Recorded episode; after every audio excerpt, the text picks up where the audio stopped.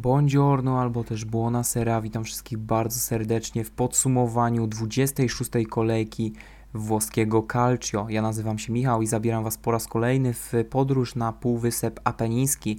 W 26. kolejce działo się wiele ciekawych e, spotkań, e, wiele niesamowitych wrażeń dostarczyli nam zawodnicy z Serie A, e, wiele nie, nieprzewidzianych, e, niesamowitych wyników, e, akcji, ale przede wszystkim emocji, emocji, które towarzyszyły nam od pierwszej, e, od pierwszej minuty 26. kolejki aż do ostatniej. Zapraszam wszystkich do podsumowania tego, co działo się na włoskich boiskach w miniony weekend.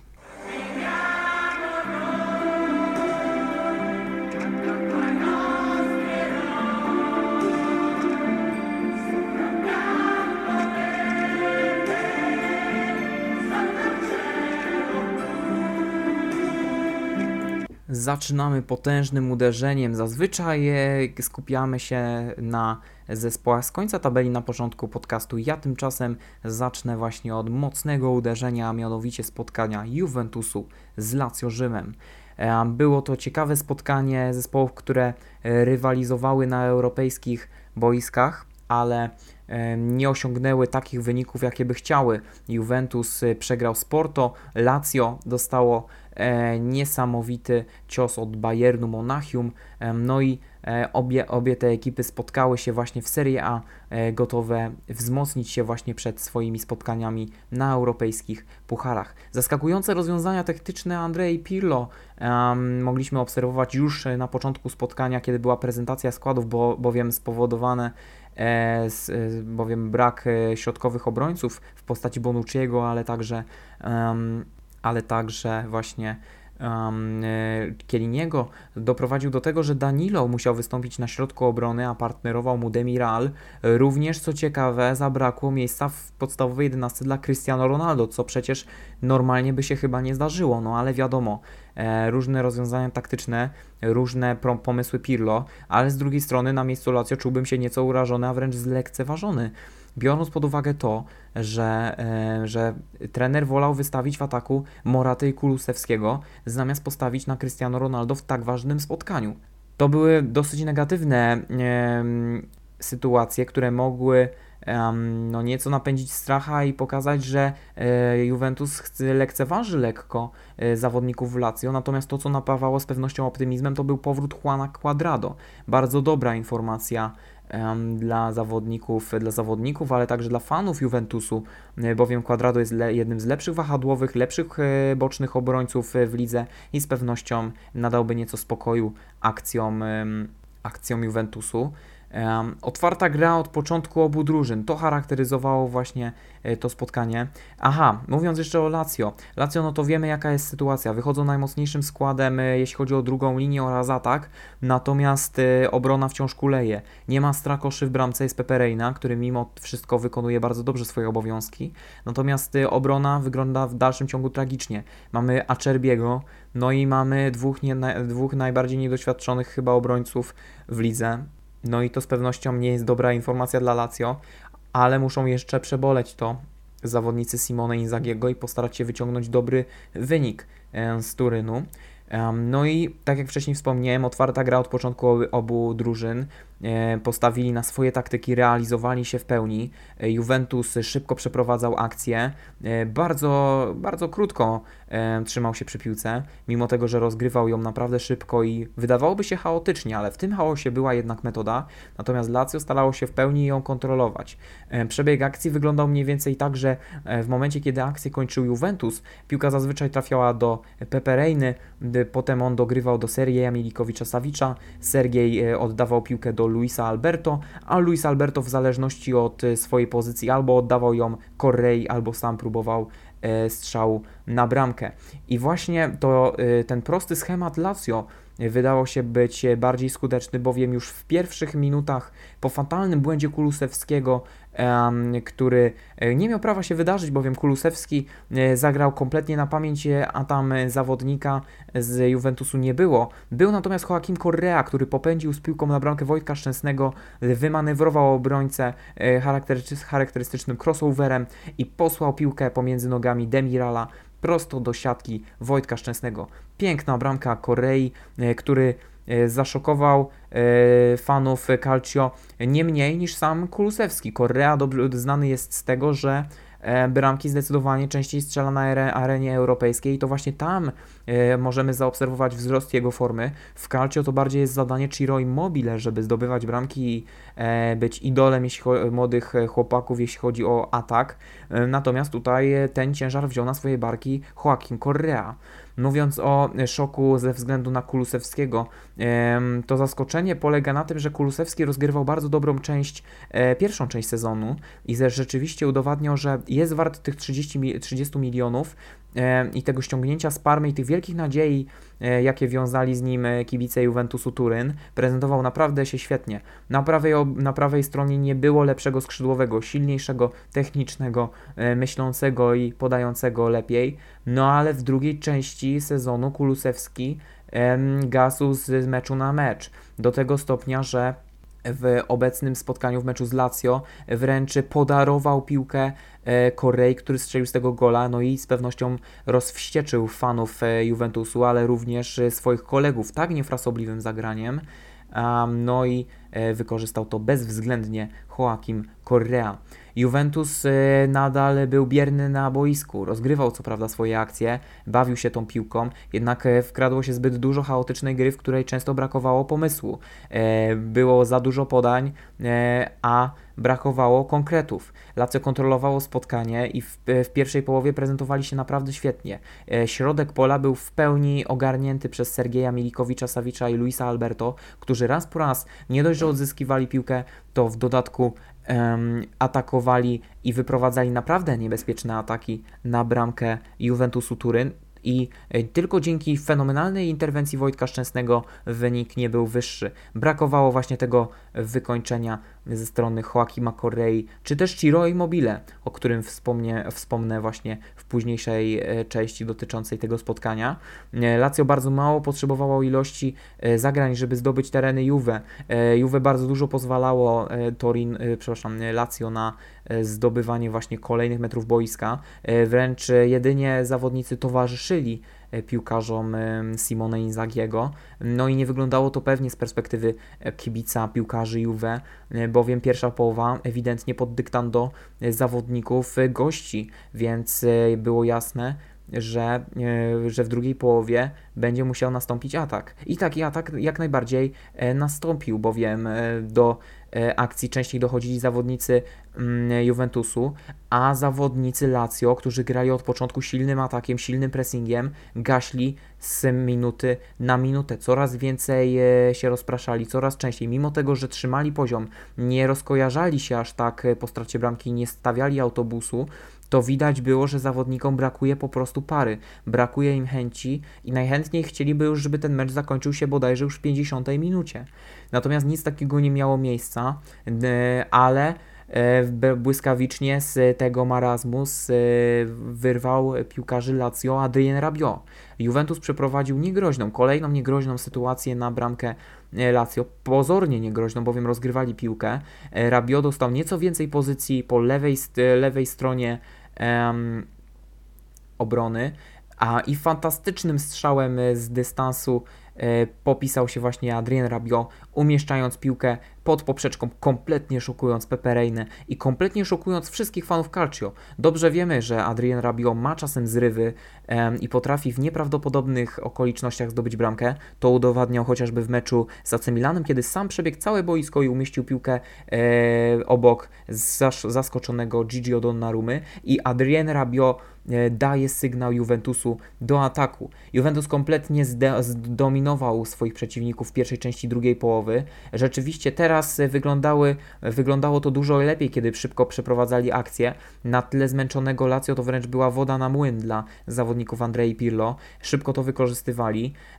No i E, Lazio zaczynało brakować paliwa. W, prawie w dwie minuty wykorzystali to piłkarze Juventusu, kiedy to właśnie na listę strzelców wpisał się także Alvaro Morata, zdobywając dwie bramki i wbijając gwóźdź do trumny Lazio, które miało przewagę w pierwszych minutach spotkania, no ale wiadomo, jeżeli grasz pressingiem, musisz się liczyć z tym, że w pewnym momencie e, zabraknie ci paliwa i będziesz e, grał nieco słabiej. Lazio nie jest przygotowane do tego typu gry, ponieważ ich ławka rezerwowa nie daje takiej możliwości, żeby grać tak wysokim pressingiem.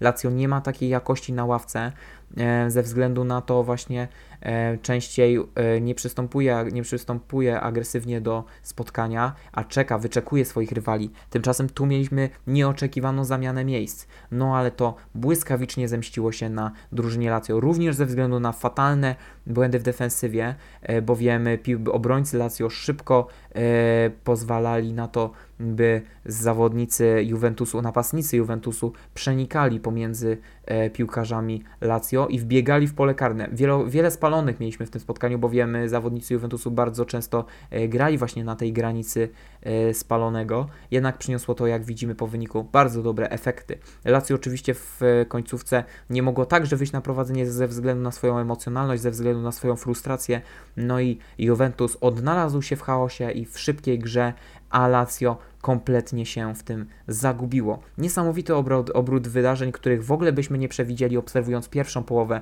no ale Juventus e, być może w nieco słabszym stylu, być może w nieco lepszym stylu ze względu na to, że może to był pomysł Andrei Pirlo, żeby przeczekać Lazio, no ale Juventus z fantastycznym skutkiem e, otrzymuje 3 punkty um, i znajduje się na trzecim miejscu w tabeli zaraz za Milanem z 52 oczkami. Natomiast Lazio e, traci kolejne punkty do ósmej Werony, ma ich 43, e, no i wszystko zwiastuje najgorsze, że Lazio znajduje się w nieco poważniejszym kryzysie. Mówiąc o plusach tego spotkania, chciałbym wyróżnić jak najbardziej Federico Chiesa oraz Bernardeskiego, którzy byli decydujący w grze skrzydłami e, zarówno w ataku jak, jak, jak i w obronie. Nie pozwalali na aż tak dobre rozgrywanie akcji um, i aż miło się oglądało właśnie tych e, dwóch kompletnie różnych piłkarzy. Federico Chiesa nieco bardziej techniczny, nieco bardziej e, szybszy, ale także bardziej e, żywiołowy, często się denerwował, frustrował, wręcz irytował swoim overacting, jak to się mówi, E, a z kolei, Ferna, e, z kolei Federico Bernardeschi imponował, imponował swoim stoickim spokojem, swoim opanowaniem, umiejętnościami głównie fizycznymi e, i doświadczeniem. Brak szybkości nadrabiał to właśnie tymi cechami. Nazwa na wyróżnienie zasługuje Morata, który rozegrał jeden z lepszych swoich spotkań w Juventusie w tym sezonie.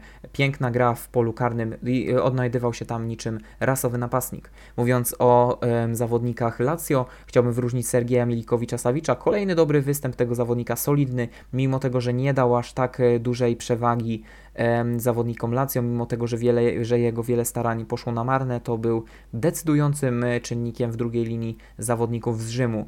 Mm, chciałbym także pochwalić Marusicza, również dynamicznego zawodnika, od, przez którego przechodziła większość e, akcji bramkowych, e, który atakował i był solidnym punktem, również świetny rozgrywający, decydujący o przebiegu wydarzeń. No i klasycznie e, Joaquim Correa, zdobywca bramki, e, który dwoił się i troił, ale nie mógł podwyższyć rezultatu. Świetna gra obu tych ekip, no ale jak widzimy Juventusu z większym, lepszym skutkiem. Mówiąc o zespole, mm, o zespole e, Juventusu i Lazio nie mogliśmy także pominąć minusów. Zazwyczaj tego nie robię, zazwyczaj tego nie wyróżniam, no ale no była to taka sytuacja, że wręcz wypadałoby wspomnieć o o tych minusach. Głównie to obrona Lazio, która prezentowała się tragicznie, prezentuje się tragicznie z meczu na mecz. Oczywiście wiemy, że, że nie ma na to wytłumaczenia, ponieważ kontuzje mają Radu i Felipe Luis, natomiast Wygląda to naprawdę tragicznie i e, jest to bardzo duży punkt zapalny, jeśli chodzi o Lazio.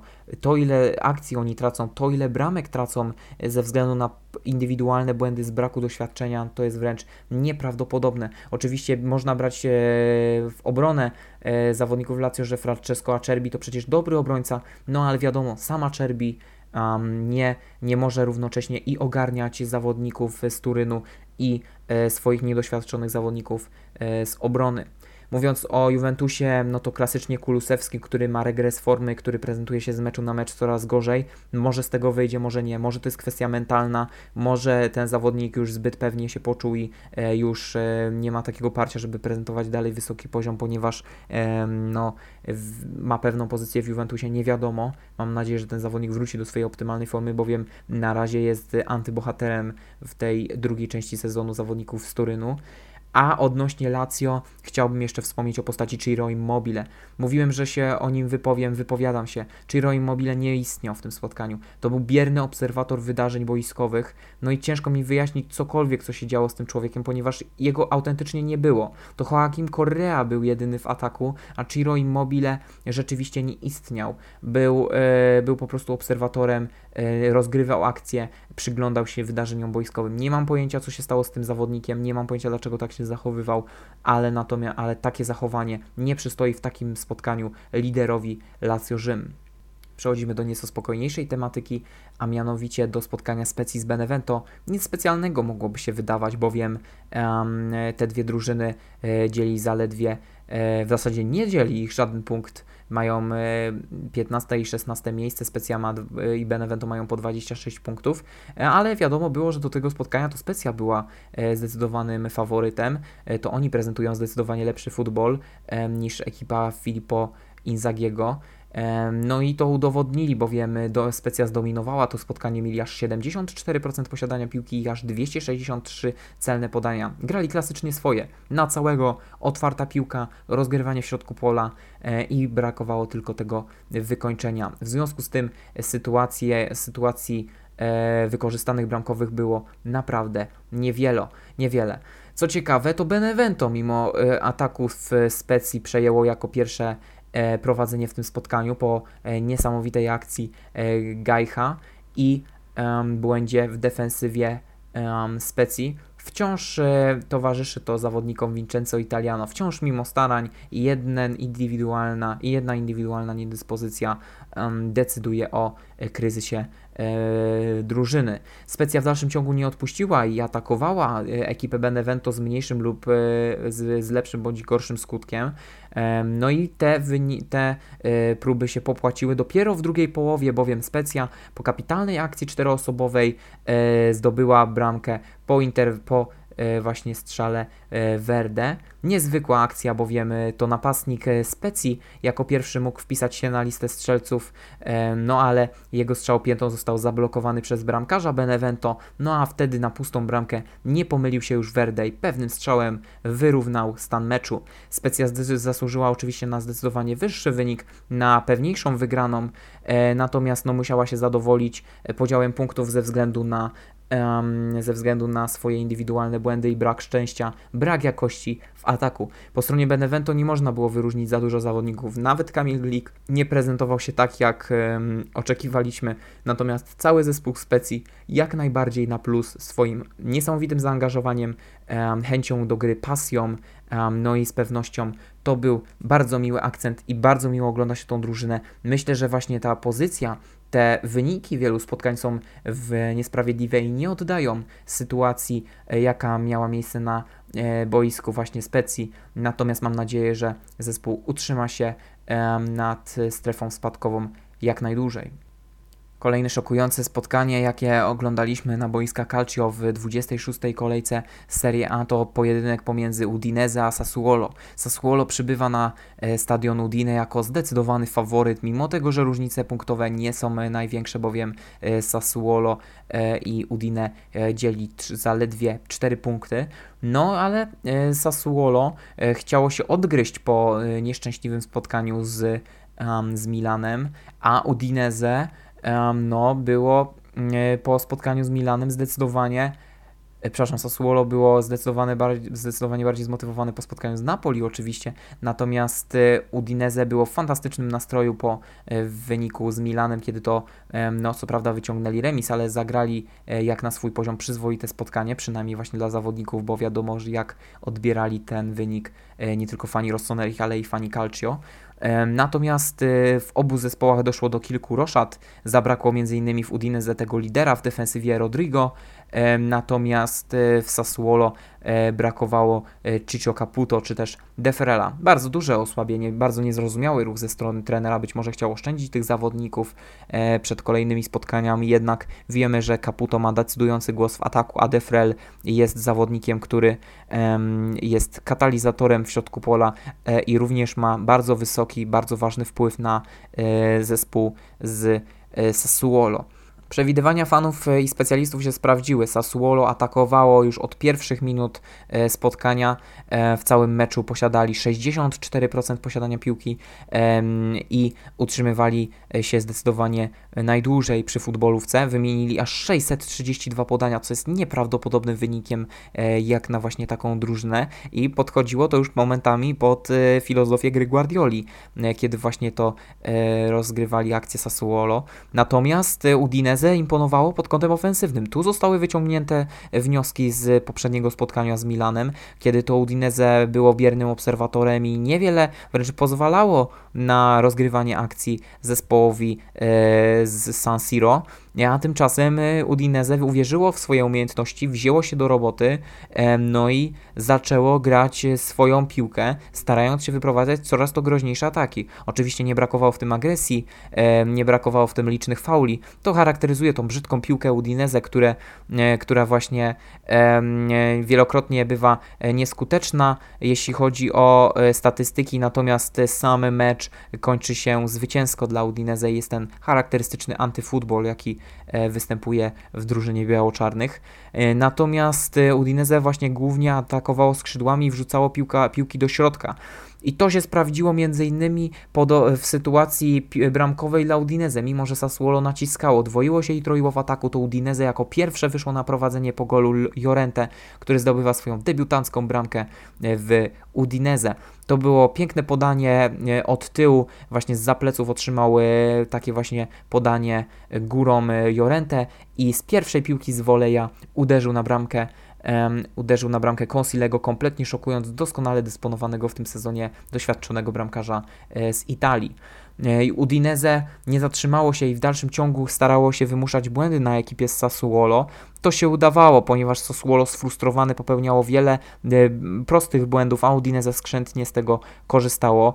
E, obrońcy Sassuolo grali bardzo biernie. Nie podobała mi się ich pozycja, e, postawa w, w ostatnich minutach spotkania, kiedy to powinni zachować skupienie, koncentrację, a tymczasem ponosiły ich emocje, popełniali proste faule i lekceważyli drużynę z Udinese i to zaowocowało gwoździem do trumny w postaci bramki Pereiry, były zawodnik między m.in. Manchester United e, czy też Juventusu wpakował piłkę do bramki Sassuolo po raz drugi zamknął spotkanie niesamowitym strzałem technicznym. Udinese gra swój antyfutbol, gra jeden chyba z najbrzydszych, e, w, e, gra najbrzydszą piłkę w Serie A, no ale jest to piłka skuteczna, bowiem gwarantuje im 11 miejsce i 32 punkty, a Sassuolo niebezpiecznie E, zaczyna punkty tracić.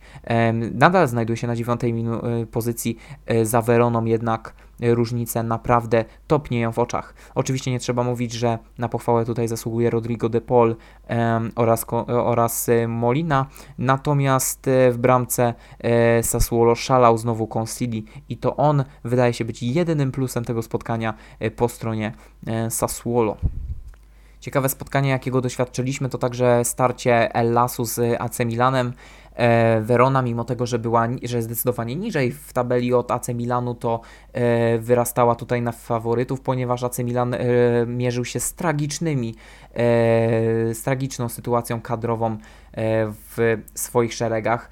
Byli oni dosłownie pozbawieni ataku, jak wcześniej wspomniałem, brakowało Hakana na Czalhanoglu, brakowało Zlatana Ibrahimowicza, również doszły problemy związane z urazami Mandżukicza, właśnie Mandżukicza już wcześniej, ale także Anterebicza na E, świeżo zaledwie no, jeden dzień lub dwa przed e, spotkaniem. Okazało się, że w tym spotkaniu Chorwat nie będzie mógł wystąpić, ale także e, Rossoneri będą pozbawieni Teo Hernandeza. Najczarniejszy scenariusz zapowiadał się, ale formalnie mecz jeszcze się nie wydarzył, natomiast kibice Milanu byli już totalnie wściekli i rozczarowani, bowiem liczyli, że ekipa z AC Milanu mimo walki ugnie się pod naporem Werony, która pozostaje w fantastycznej dyspozycji po ostatnich spotkaniach E, i mimo tego, że, znajduje się na ósmej pozycji w tabeli z 38 punktami, no to jednak postawi Milanowi poprzeczkę bardzo wysoko. Verona wychodzi najmocniejszym składem, a AC Milan, co tu dużo mówić, musi walczyć tym, co mu pozostało. I rzeczywiście przewidywania początkowo się sprawdziły, bowiem Verona zagrała bardzo ofensywny futbol, e, imponowała agresją, wściekłością, wręcz biła e, od piłkarzy Juricza taka dzika pasja w, w grze. No a AC Milan obserwował, pozwolił wyszaleć się swojej e, myśl, e, zwierzynie jak rasowy myśliwy i wyczekiwać na błędy Werony. Momentami Werona w pierwszych e, minutach przypominała wręcz starą dobrą Atalantę. Wszyscy idą do ataku, wszyscy idą do obrony, wszyscy atakują, wszyscy strzelają i wszyscy bronią i poświęcają się, żeby nie było bramki. Niesamowity flashback miałem właśnie obserwując w pierwszych minutach gry Atalanty, nie tylko w meczu z Milanem, ale także w poprzednich spotkaniach. No a zespół Stefano Piolego wyczekiwał swojej ofiary. No, ale nie wyglądało to dość przekonująco, bowiem um, oczywiście brakowało jakości w, zespoła, w zespołach Piolego i Julicza, natomiast wraz z przebiegiem wydarzeń, wraz z kolejnymi minutami, ekipa Stefano Piolego zaczynała wykorzystywać swoje własne atuty. Bowiem e, mimo tego, że e, zawodnicy Juricza byli no co tu dużo mówić, byli fizycznie lepiej przygotowani, kondycyjnie e, wypoczęci i gotowi do walki fizycznej, to AC Milan jednak e, charakteryzował się tym, że mimo tego, że technicznie nie byli najlepszymi zawodnikami, no to jednak e, byli to zawodnicy zwinni, szybcy, gibcy i którzy wielokrotnie wymuszali faule na ekipie z Werony. Tak się stało w momencie, kiedy do piłki dopadł w jednej z akcji Radek Krunic i wywalczył rzut wolny na skraju pola karnego z nieoczywistej, niełatwej pozycji do oddania strzału. Do piłki podchodzi właśnie Radek Krunic i samo Castillejo. Wydawało się, że to Hiszpan będzie oddawał strzał na bramkę bramkarza Werony Silvestriego, a tymczasem Radek Krunic popisuje się fenomenalnym uderzeniem na bramkę e, bramkarza Ellasu i zamyka usta hejterom. Radek Krunic antybohater, Radek Krunic zapchaj dziura, Radek Krunic, który e, wielokrotnie wzbudzał niechęć i śmiech piłkarzy, e, przepraszam, fanów AC Milanu, ale także sam deklarował, że nie czuje zaufania ze strony zarówno piłkarzy, jak i trenera, e, również ze strony zarządu. Deklarował, że jest tu tylko ze względu na to, że, e, że taką ma pracę, że nie czuje radości z gry tutaj. Oficjalnie właśnie strzela ponownie bramkę i staje się wręcz bohaterem na nowo AC Milanu. Radek Runicz wielokrotnie w momencie, w, momencie e, również kiedy nie tylko zawodził i kiedy właśnie nie dawał potencjału ofensywnego swojej drużynie, wręcz był tragiczny, prokurował rzuty karne, był osłabieniem, kiedy wchodził na boisko, to e, podobnie właśnie jak w meczu z Weroną, jak i w meczu e, grupowym w Lidze Europy, daje prowadzenie bardzo cenne e, bramki zespołowi AC Milanu. E, to popchnęło zespół Stefano Piolego do dalszych ataków, e, kompletnie przygaszając Veronę. Również tutaj objawił się zmysł taktyczny Piolego, bowiem zawodnicy Milanu kompletnie zgasili e, najgroźniejszych piłkarzy Verony, Cakaniego i właśnie Baraka. Verona była pozbawienia, pozbawiona krea, kreowania sytuacji, pozbawiona ataku. No i wydawało się, że, że jeżeli Milan nie zawali sytuacji w defensywie, no to będziemy mieli niezwykły przebieg wydarzeń. I rzeczywiście tak się stało, bowiem niedługo do Rady Krunicza dołączył inny bardzo krytykowany zawodnik e, AC Milanu, bowiem Diogo Dalot po nieprawdopodobnym dryblingu i z fenomenalnym strzałem w okno e, zapewnia drugą bramkę AC Milanowi i trzy punkty dla ekipy Rossonerich. Kolejny antybohater, kolejny krytykowany transfer, e, wypożyczony oczywiście który wielokrotnie dawał e, kibicom e, powody do niezadowolenia, do śmiania się, do krytykowania, odpłaca swoje, odpokutowuje swoje winy, dając zespołowi Piolemu kolejną bramkę i pewne trzy punkty. E, Ellas nie mógł postawić na agresję, był po, pozbawiony swoich najlepszych zawodników i nie mógł grać swojej piłki. Mimo tego, że byli gospodarzami, to AC Milan wykorzystał lepiej swoje warunki fizyczne i to zawodnicy Stefano Piolego swoją gibkością, e, techniką oraz szybkością i zwinnością dawali właśnie dużo sytuacji e, i wymuszali faule na zawodnikach Werony. Werona kompletnie nie wiedziała, jak sobie z tym poradzić, no a e, w drugiej połowie już kompletnie zniknęła. Zero aktywności, zero chęci, zero jakichkolwiek ataków, pełna dominacja AC Milanu. Jeżeli chodzi o plusy, no to klasycznie już Radek Krunic, fantastyczny występ tego zawodnika, e, oczywiście wielkie zaskoczenie. Nie, nie, niewielkim zaskoczeniem był natomiast kolejny piękny mecz, wielki mecz Franka Kessiego, który staje się jednym z najlepszych środkowych pomocników w lidze, no i jest praktycznie takim niezniszczalnym czołgiem w ekipie AC Milanu, e, idącym e, cały czas do przodu, cały czas atakującym, będącym praktycznie niezniszczalnym. Również chciałbym pochwalić samo Castillejo, który e, mimo tego, że e, nie był najlepiej wyszkolonym techniczny, technicznie zawodnikiem, wszelkie braki nadrabiał swoją walecznością, szybkością, poświęceniem, e, no i em, groźnymi wrzutkami i strzałami. Mimo tego, że ten zawodnik jest bardzo krytykowany i mówi się, że, e, że dobrze, że on wkrótce odejdzie do e, Betisu, no to jednak e, myślę, że solidny ślad zostawia w AC Milanie i prezentuje się na swój poziom naprawdę, naprawdę dobrze. Chciałbym także zwrócić uwagę na Meite, który rozegrał chyba najlepszy występ w ekipie Rossoneri od początku swojej przygody z tym klubem. Um, imponował umiejętnościami techni- technicznymi, ruletkami, w niesamowity sposób rozgrywał piłkę i wreszcie był partnerem dla Kessiego, który zapewniał mu spokój, odciążał go, również potrafił biegać, oddawać strzały, no i to był z pewnością jeden z lepszych występów z Sualio Meite w tym spotkaniu. Kolejne spotkanie, do jakiego chciałbym e, się odnieść, to e, pojedynek Romy z Genuą. E, Roma oczywiście zdecydowany faworyt tego pojedynku, bowiem zawodniczy Giallo Rossich z drobnymi przebłyskami i z drobnymi właśnie upadkami wciąż utrzymywali się na czwartej pozycji w lidze i byli faworytem do tego, żeby wejść do Ligi Mistrzów w nadchodzącym, w nadchodzącym właśnie kolejnym sezonie żeby wejść do tych europejskich pucharów e, w najwyższej e, półce. No i Roma e, weryfikuje błędy Genui i strzela na 1 do 0 i wygrywa to spotkanie w dość pewny sposób.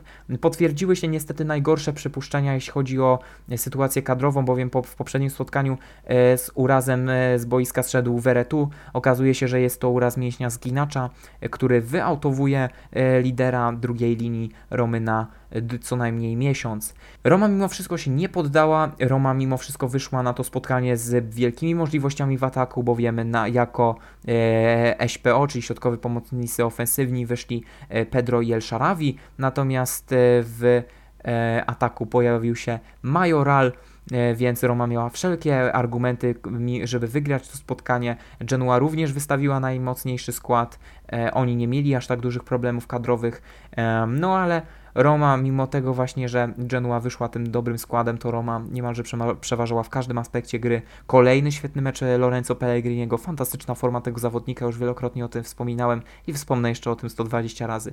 Genialnie się prezentuje ten zawodnik i aż miło się patrzy na jego grę. Roma bardzo dobrze się zachowywała przy wrzutkach, e, stwarzała sobie bardzo dużo przestrzeni w polu karnym, co skrzętnie wykorzystał choćby Mancini. Obrońca Romy wpisał się na listę strzelców w pierwszych minutach spotkania, właśnie punktując Genuę z rzutu rożnego.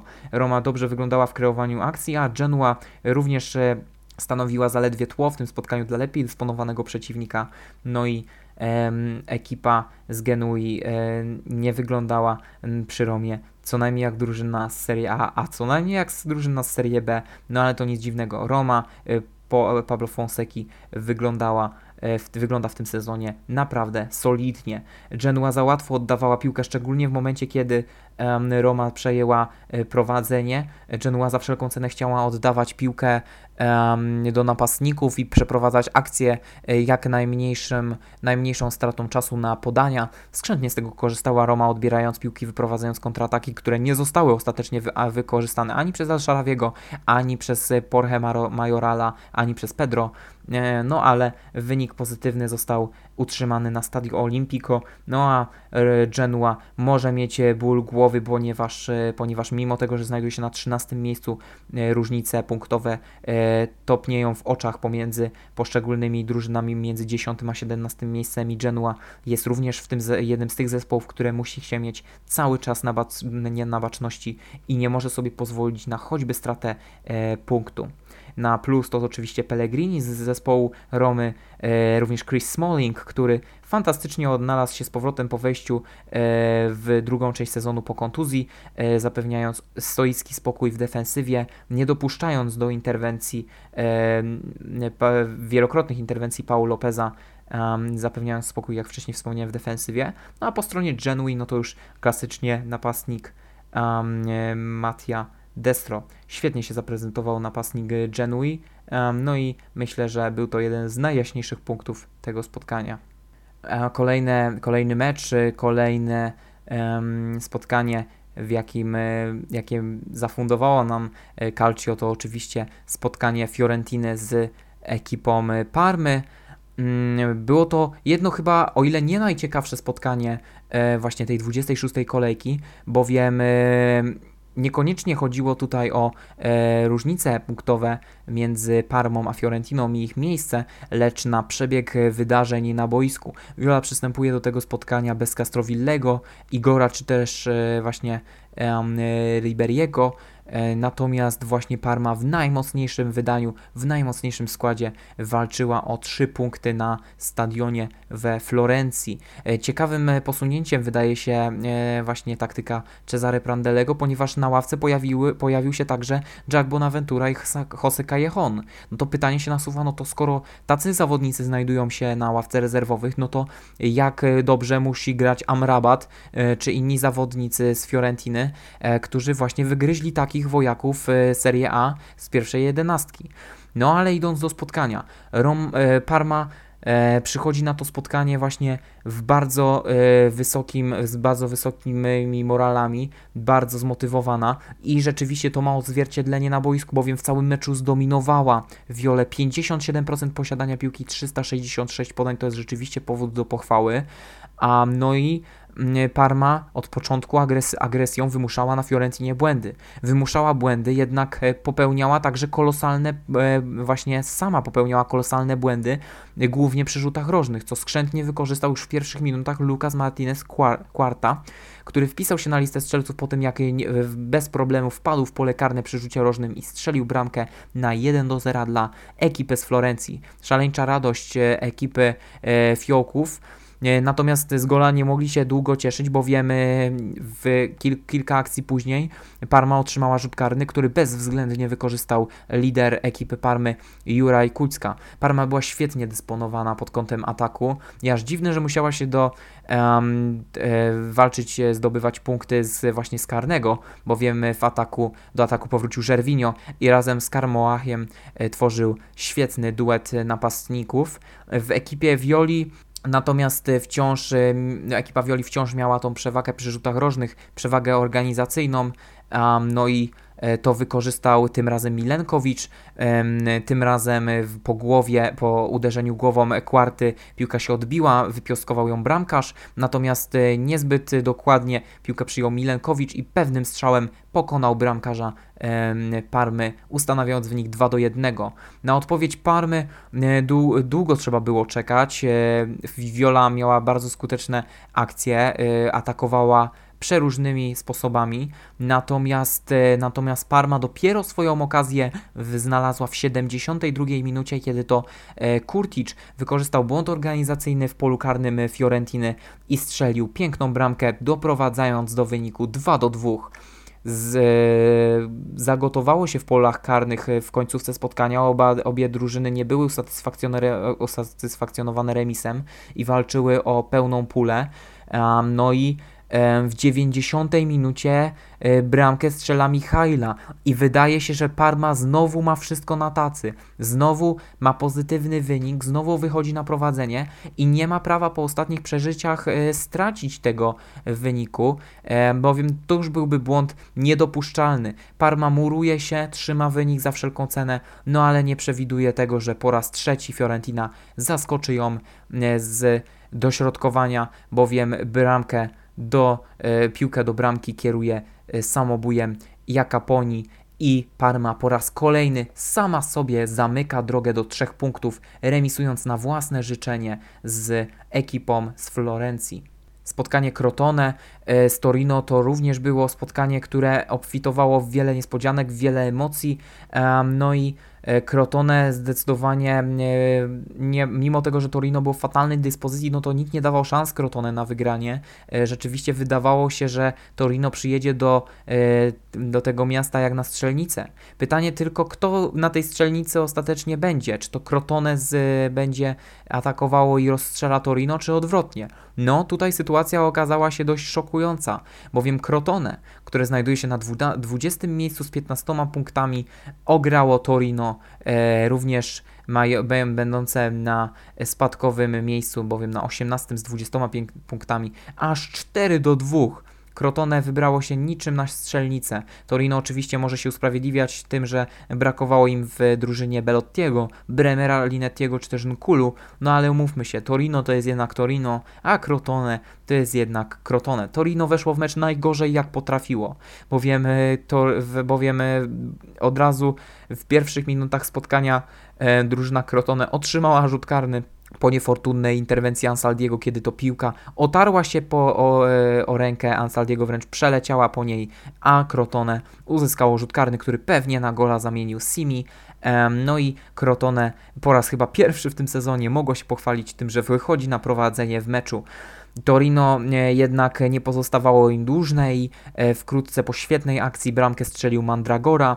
E, były zawodnik Udine udowodnił, że również tu potrafi mieć decydują, również w Torino potrafi mieć decydujący wpływ na zespół właśnie tym razem Byków. Crotone szybko odpowiedziało bramkami Simiego oraz pięknym uderzeniem Arkadiusza Recy, który równie efektownie celebrował strzelonego przez siebie gola właśnie saltem. Crotone wychodzi na wynik 3 do 1 a Torino jest niczym bokser. Bokser, który otrzymuje knockout i nie jest w stanie zrozumieć tego, co się wokół niego dzieje. Torino kulało w, de w defensywie. Postawa zawodników e, z Turynu była beznadziejna i to właśnie z, ze względu na pojedyncze błędy i braki organizacyjne Crotone wypunktowało Torino, Torino do momentu, aż Leca strzelił gola aż 3 do 1. Um, Reca popisał się naprawdę pięknym uderzeniem z pola karnego trafiając w okno. Jeszcze Torino miało przebłysk mocy, jeszcze próbował się przebudzić w tym rola Sanabri, który również e, odgryzł się Recy pięknym golem e, i dał Torino bramkę kontaktową. Zagotowało się w, w umysłach Crotone pod koniec e, spotkania. Nie mogli sobie pozwolić na kolejną stratę punktów, no ale w ostateczności wszystko na swoje barki wziął u nas, który swoim nieprawdopodobnym driblingiem, szybkością spenetrował pole karne Torino i zamknął wynik meczu wynikiem 4 do 2 w 94 minucie swoim niesamowitym dryblingiem. Plusy spotkania to rzeczywiście Simi, który wyrasta chyba na najlepszy punkt oprócz Cordaza e, w ekipie e, Crotone.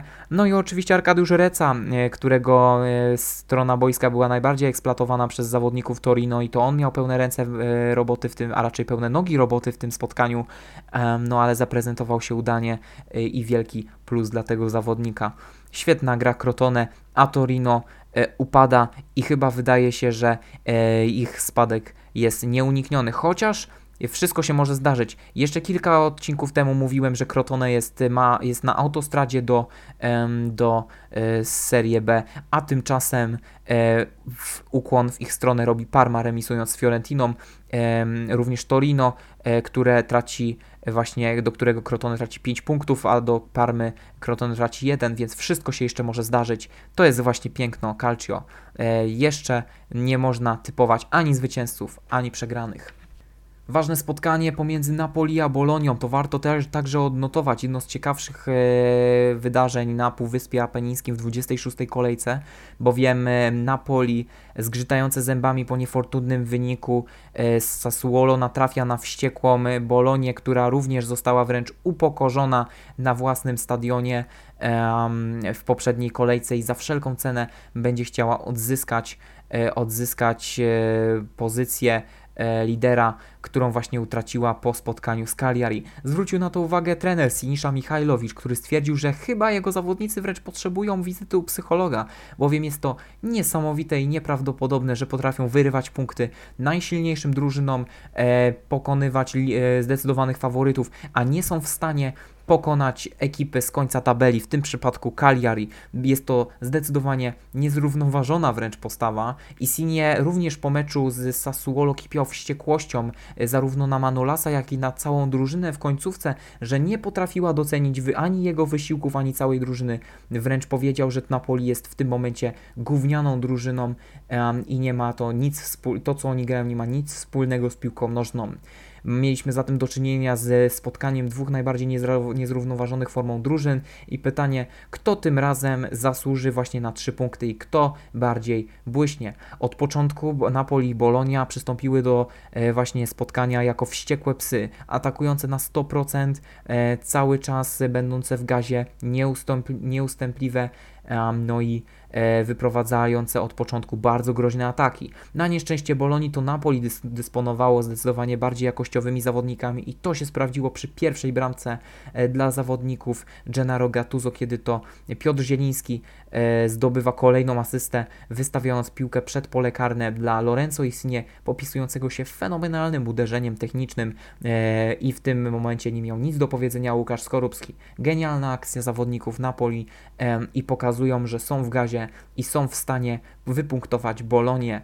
E, ten gol zdecydowanie zachwiał defensywą i e, moral, mentalnością zawodników w Bolonii, bowiem stracili oni pewność siebie i pozwalali coraz więcej e, zawodnikom SCC Napoli, z czego skrzętnie korzystali, czy to na zmianę Matteo Politano, czy to Lorenzo Insigne, no i punktowali po kolei właśnie błędy Bolonii, która e, w pewnym momencie mimo chęci stanowiła zaledwie tło dla lepiej dysponowanego przeciwnika. E, Napoli od początku naciskało i zastosowało wysoki pressing, co w pierwszej połowie zdecydowanie popłacało. Była to katorżnicza, bardzo ciężka praca dla zawodników Gattuso, no ale na razie w pierwszej połowie z pozytywnym skutkiem. Co prawda Bolonia obudziła się w, w okresie 15 i 20 minuty, próbując zaskoczyć drużynę z Neapolu, jednak e, decydujący wpływ Kalidu Kulibalego i jego doświadczenie e, było w tym momencie decydujące i to on w zasadzie pełnił e, jedy, funkcję jedynego środkowego obrońcy, bowiem nie dało się kompletnie e, uznać e, wsparcia jego e, partnera, właśnie mniej doświadczonego, który zastępował Manolasa. no i Kalidu Koulibaly samodzielnie rządził w ekipie Napoli na tej e, pozycji środkowego obrońcy. Kolejny dobry mecz Di Lorenzo, to też warto wspomnieć.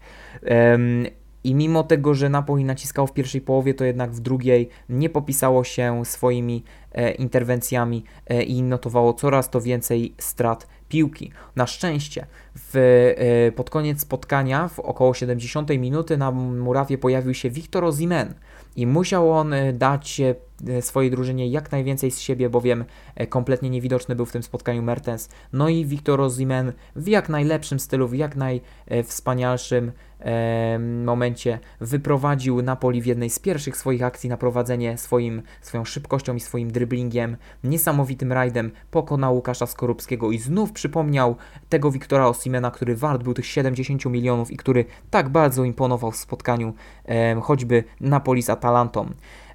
Co prawda Napoli po drugiej bramce rozkojarzyło się i straciło bramkę praktycznie na własne życzenie. Prowokowało Bolonię do, do oddania strzału swoim, swoją niedokładnością, swoją niefrasobliwością, no i wykorzystał to Soriano, zdobywając bramkę kontaktową. Napoli wręcz błagało o to, e, żeby Bolonia ich zaatakowała, e, naciskała, no i e, chcieli to mają 2 do 1. Ostatecznie kropkę nad i postawił jednak Isinie pięknym golem z dystansu e, tak, w tak zwaną mysią dziurę e, bez szans Łukasz Skorupski i Lorenzo Insigne pokazuje dlaczego e, warto na niego stawiać, dlaczego jestem liderem Napoli. No i Napoli zamyka Bolonię w tym spotkaniu. E, Bolonię, która w drugiej połowie miała przebłyski, ale nie potrafiła ich wykorzystać. Wydawała się wręcz nieśmiała i nie chciała wykorzystywać tych wszystkich prezentów, jakie otrzymywała od zawodników Gennaro Gattuso wielki powrót Ozimena. E, właśnie to jest wizytówka tego spotkania. Świetny występ e, tego młodego zawodnika. Dał on o wiele, wiele więcej jakości niż e, Dries Mertens. Oczywiście nie ma co teraz atakować belgijskiego piłkarza, jednak Wiktor Ozimen, jeżeli będzie kontynuował swoją dobrą pasę, będzie ogromnym wzmocnieniem dla Napoli przed e, następnym spotkaniem ligowym, z którym to zmierzy się z drugim AC Milanem. Na razie Napoli utrzymuje się na szóstym miejscu z 47 punktami, a Bolonia e, znów musi drżeć o swoją pozycję, bowiem e, traci dystans do swoich przeciwników. Niesamowite emocje zafundowała nam też Sampdoria z Cagliari, który wydawało się, że to będzie pojedynek e, słabych drużyn, słabej tej czy słabszej części tabeli, w której niewiele się może zdarzyć. Jakiż błąd popełniliśmy przewidując taki właśnie, a nie inny przebieg wydarzeń. Co prawda oba zespoły, zarówno Claudio Ranierego, jak i właśnie e, zawodnicy z Sardynii wyszli najmocniejszymi jedenastkami. E, w drużynie Sampdori pojawił się Bereszyński, Kolej, Kandrewa czy też Keita Balde i Quariaella. Natomiast w zespole Cagliari nie brakowało takich zawodników jak Joao Pedro, Pavoletti, Rajan Nainggolan, Diego Godin, Rugani i oczywiście niezastąpiony Nandesz. Spotkanie od, samych, od samego początku było bardzo wyrównane pod kątem statystyk. Obie drużyny szły e, łeb w łeb z minimalną przewagą Cagliari e, lub Sampy. Cagliari zdecydowanie bardziej przeważało w sytuacjach bramkowych e, i i e, w sytuacjach e, pod kątem posiadania piłki. Natomiast Sampdoria miała więcej spalonych, więcej fauli i więcej e, błędów. Natomiast oba zespoły grały środkiem pola, mniej atakowały skrzydłami i starały się jak najszybciej zaatakować swoich przeciwników. Strzelaninę rozpoczęły Joao Pedro, wykorzystując, grę, wykorzystując obronę właśnie bramkarza Sampdori na raty i kierując piłkę do niemalże pustej bramki. E, Sampa chciała oczywiście utrzymać swoją pozycję, no ale taką grą w defensywie, e, jaką prezentował nam e, Kolej, który miał być wielkim powrotem, wielkim wzmocnieniem dla ekipy Sampy, no to nie udało się i to Joao Pedro wykorzystuje błąd w defensywie, to zagapienie się i pakuje piłkę do bramki. Sampdoria odgryzła się w do, dosyć późno, bowiem w 78 minucie fenomenalnym strzałem popisał się, e, popisał się Bartosz Bereszyński, e, który zszedł właśnie z środka pola, mimo tego, że właśnie formalnie był skrzydłowym czy też wahadłowym w zespole Sampdori, zszedł z właśnie pola karnego do boku i fenomenalnym strzałem pod poprzeczkę zdobył swojego pierwszego gola w barwach Sampdori e, w swojej karierze, a mimo tego, że gra właśnie już tam jakiś czas. Nieprawdopodobne uderzenie Bartosza Bereszyńskiego dało nadzieję Sampdori na remis i być może jeszcze e, dogryzienie Cagliari e, w samej końcówce. Nie pomyliliśmy się, bowiem dwie minuty później fantastycznym strzałem popisał się Manolo Gabbiadini, zaskakując bramkarza Cagliari z dystansu, pakując piłkę w samo okienko. Dwie zabójcze minuty wręcz dla ekipy Sampdori zaowocowały, e, zaowocowały właśnie prowadzeniem 2 do 1 dla ekipy z Genoi fantastyczne właśnie e, postawy indywidualne doprowadziły do takiego, a nie innego wyniku, a Cagliari znów musiało drżeć o wynik i znów musiało e, starać się wspiąć na wyżyny swoich umiejętności i, i zachować jak najlepszą e, pozycję. Długo tego nic nie zapowiadało, mimo tego, że końcówka była naprawdę gorąca. W końcu jednak po jednej z nieudanych akcji Sampy bramkarz Cagliari wyprowadził kontrę, piłkę przejął przed samym skrajem pola karnego jeden z zawodników Cagliari Cagliari. No i wydawało się, że posłał niecelne podanie do e, zawodnika e, oddalonego e, niemalże 30 metrów przed bramką. Był to Raja Nainggolan. No i wydawało się, że akcja zostanie jeszcze trochę rozegrana, ale co robi Ninja? Przystępuje do uderzenia i fenomenalnym strzałem, e, może nie w okno, ale w sam dół, w róg bramki. W 96 minucie, niczym Damian Lillard e, robi tak zwany buzzer i na przedkońcowym, dosłownie sekundę przed końcowym gwizdkiem daje swojemu zespołowi e, daje swojemu zespołowi remis. I czy ktoś jeszcze wątpi w to, jak wiele dla tej drużyny znaczy Radzia Najgolan? Myślę, że nie. Geniusz tego piłkarza naprawdę nie zna granic. Fenomenalna forma ninja to jest to, o czym mówiłem. Oprócz tego, że ten zawodnik potrafi podać, potrafi pobawić się piłką, potrafi dać coś z siebie, um, potrafi popchnąć drużynę swoją niesamowitym, swoim niesamowitym charakterem, swoją walecznością, to jeszcze wyprowadza e, z dołka i daje im chociaż jeden punkt. Nieprawdopodobne spotkanie mi oglądaliśmy w Genui e, i właśnie bezsprzecznie bohaterem tej ostatniej akcji był Raja Nainggolan. Na co warto jeszcze zwrócić uwagę, e, mówiąc o plusach, no to oczywiście Bereszyński, e, również Quariaella, mimo tego, że on nie miał zbytnio dużych, e, jasnych sytuacji do strzału, no to Quariaella również dobrze się spisywał, stwarzał niebezpieczeństwo pod bramką, również Gabbiadini, e, także strzelec bramki, który dzielił, właśnie rządził, w zasadzie rządził w środku pola i nie pozwalał na przeprowadzanie groźnych ataków po stronie Cagliari, no a po stronie Cagliari właśnie, tak jak wspomniałem, Joao Pedro również zdobycz, zdobywca bramki, Leandro Pavoletti, który oddawał strzały i ciągle zagrażał bramce e, zespołu Sampy, no i już e, nieodżałowany Raja Nainggolan. Ciekawe naprawdę spotkanie. Cagliari znajduje się z 22 punktami na 17 miejscu w tabeli, a Sampa traci na własne życzenie e, po geniuszu Naingolana punkty i znajduje się na 10 miejscu z 32 punktami. Jak widzimy, nawet przeciętne drużyny potrafią zapewnić niesamowite emocje, a nawet aspirować do spotkania, do najciekawszego spotkania w Serie A. I na samo zakończenie wielkie spotkanie pomiędzy Interem i Atalantą. Zakończyliśmy, rozpoczęliśmy z przytupem, to i z przytupem zakończymy. Wiele osób, wiele y, obiecywało sobie po tym spotkaniu, bowiem zarówno Inter, jak i Atalanta były w gazie, były głodne gry, głodne goli. Każdy z nich, z nich y, walczyło o swoje, bowiem Inter za wszelką cenę chciał kontynuować swoją drogę ku Scudetto, a Atalanta y, dalej pokazywać, że jest w gazie i zapewnić sobie dosyć dobre morale przed rewanżowym spotkaniem z Realem Madryt.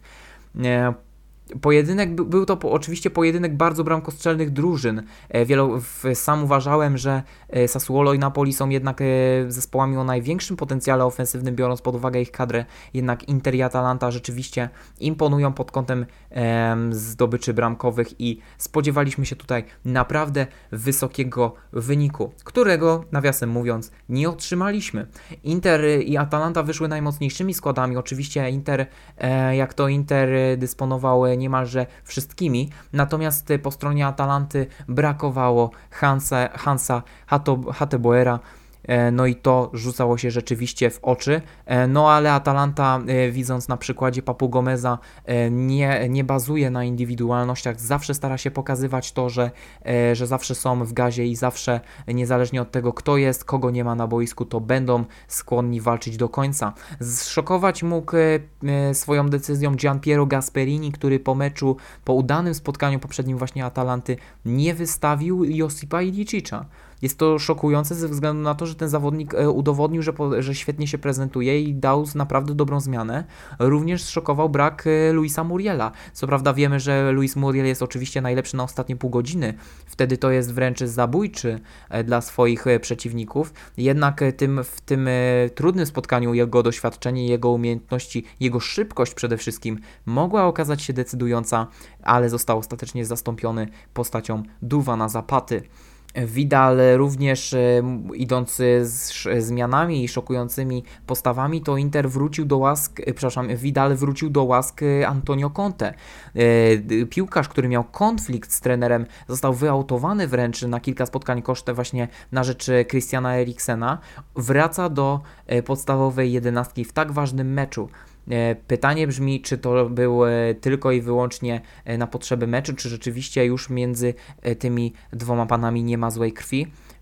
Myślę, że E, raczej na potrzeby meczu, bo wiemy e, jak wielkie emocje, jak bardzo emocjonalnym, jak bardzo pamiętliwym człowiekiem jest Antonio Conte. W pierwszych spotkaniach, w, pierwszym, w pierwszych minutach spotkania Inter zdecydowanie zagęścił środek pola, nie dawał manewru e, Atalancie, bardzo grał bardzo defensywnie, na 100% w ataku i na 100% w obronie.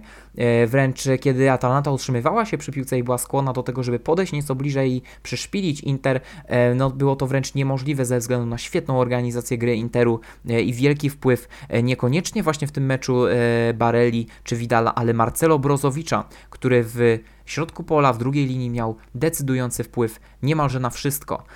Atalanta głównie skupiona na skrzydłach e, w postaci właśnie choćby Robina Gossensa, to Robin Gossens właśnie jak to on najwięcej akcji przeprowadzał e, skrzydłem, jednak brakowało techniki, brakowało wsparcia, czym często tracili bram, bram e, właśnie czym często tracili piłki.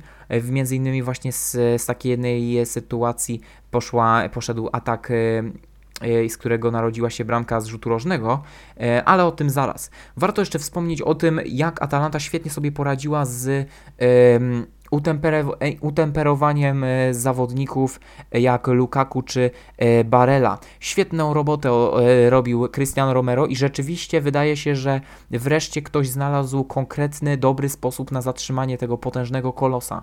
Bowiem co się stało? Atalanta w dokładnie idealny sposób wręcz zgasiła, kolokwialnie mówiąc, Romelu Lukaku, bowiem w momencie, kiedy Lukaku dochodził e, do piłki. Od razu był przy nim Cristian Romero, e, grając z nim fizycznie i wymuszając jego błędy. Po niemalże 20 minutach Romelu Lukaku był wręcz, lało się z niego, e, lał się z niego pot, był wręcz wykończony ciągłymi pojedynkami fizycznymi z Cristianem Romero, który wcale nie miał ich dosyć i Lukaku został wyłączony absolutnie z gry niemalże do końca spotkania. Z kolei Barella e, dzięki zawodnikom lepiej dysponowanym fizycznie, e, pokroju właśnie Martina Deruna, e, również nie miał zbyt wielu argumentów i wielokrotnie był zmuszany e, do błędów, e, jeśli chodzi o podania. Atalanta kompletnie wyłączyła w pierwszej połowie z gry Inter, ale bała się oddać strzał. Była kompletnie zszokowana pod tym względem, e, znaczy szokowała Inter pod tym względem, bowiem nie, e, nie oddawała strzałów, ale kompletnie zdominowała Inter w tej pierwszej połowie.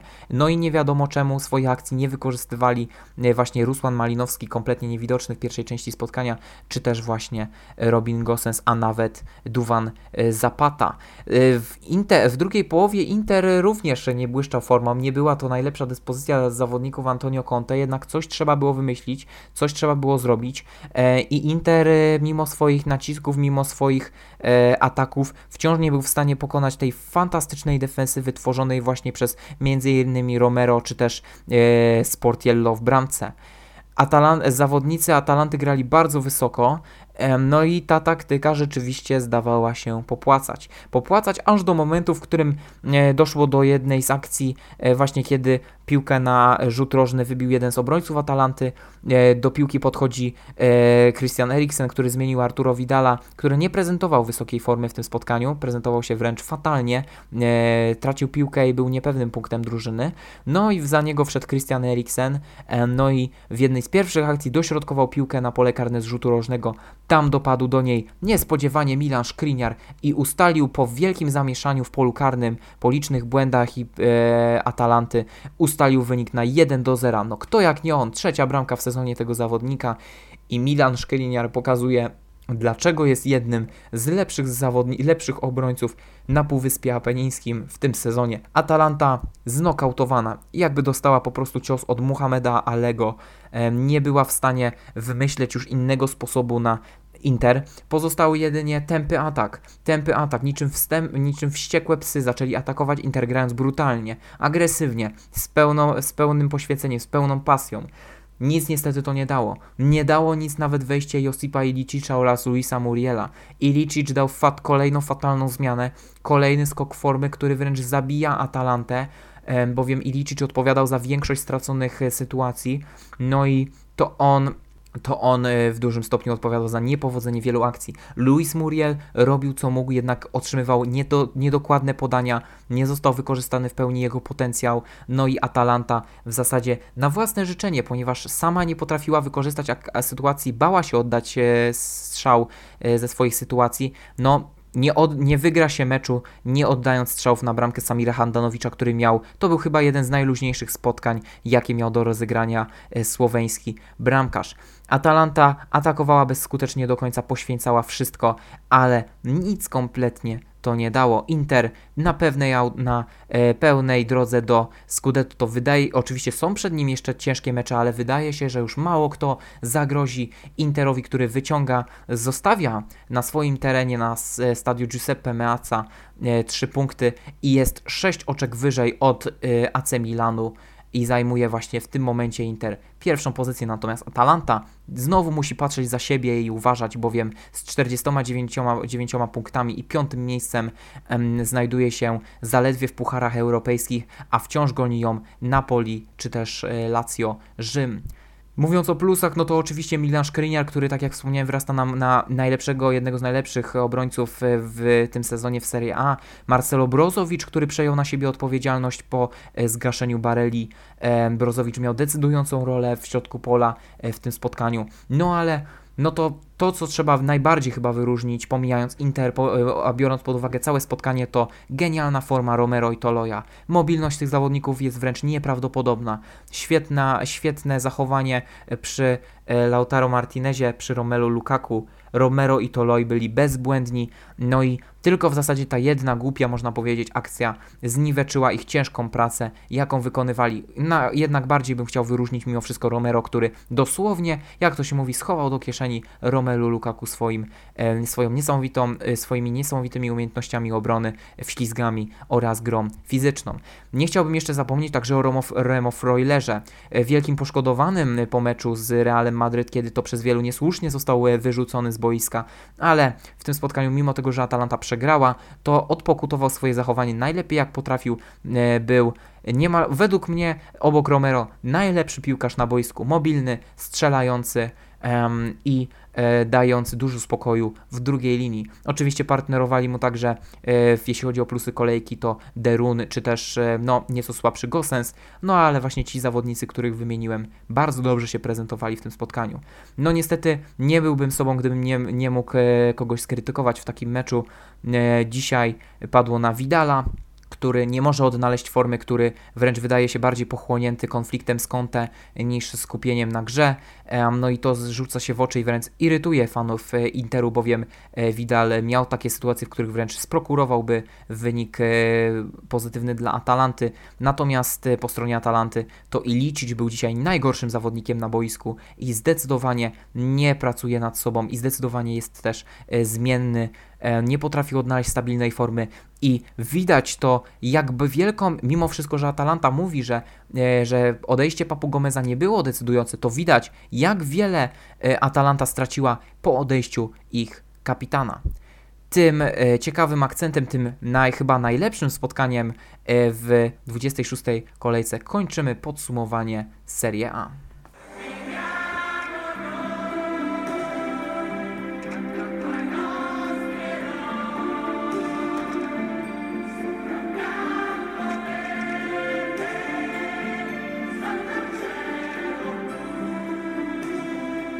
Tak właśnie prezentuje się 26. E, kolejka z Serie A.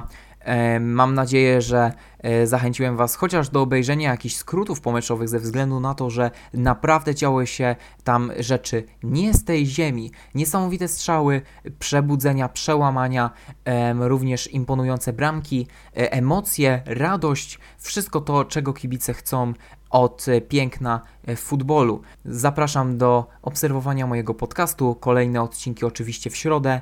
E, mam nadzieję, że odcinek Wam się spodobał. No i kolejne właśnie odcinki również będą sprawiać Wam przyjemność. Dziękuję Wam bardzo za wysłuchanie mojego wykładu. Mam nadzieję, że jesteście usatysfakcjonowani i gotowi, żeby śledzić kolejne, bo, kolejne sytuacje, kolejne wydarzenia na boiskach Calcio. Kłaniam się nisko, Michał Korek. Dziękuję Wam bardzo za wysłuchanie. Arrivederci.